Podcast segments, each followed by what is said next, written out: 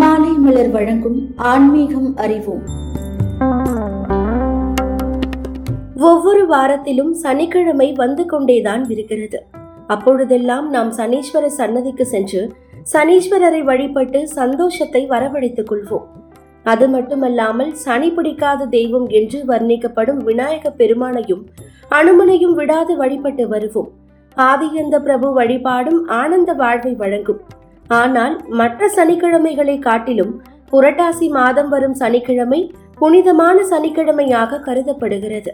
அன்றைய தினம் விரதம் இருந்து விஷ்ணுவை வழிபட்டால் வெற்றி மீது வெற்றிகளை குவிக்கலாம் என்று சாஸ்திரம் சொல்கிறது.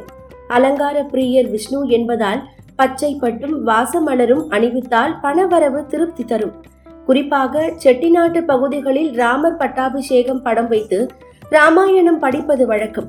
கவியரசு கண்ணதாசன் பிறந்த ஊரான சிறுகூடல் பட்டியில் அங்குள்ள சிவன் கோவிலில் ராமாயணம் படிக்கிறார்கள்.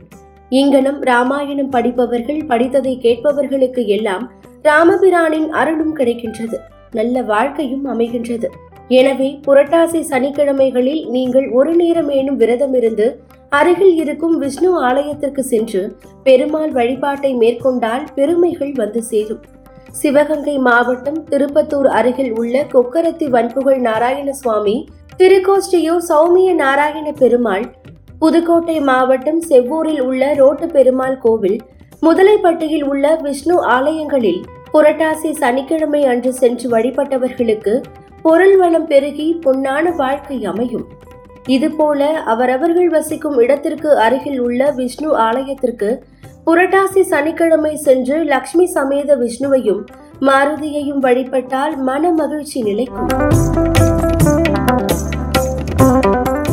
தொடர்ந்து இணைந்திருங்கள். இது மாலை மலர் வழங்கும் ஆன்மீகம் அறிவோம்.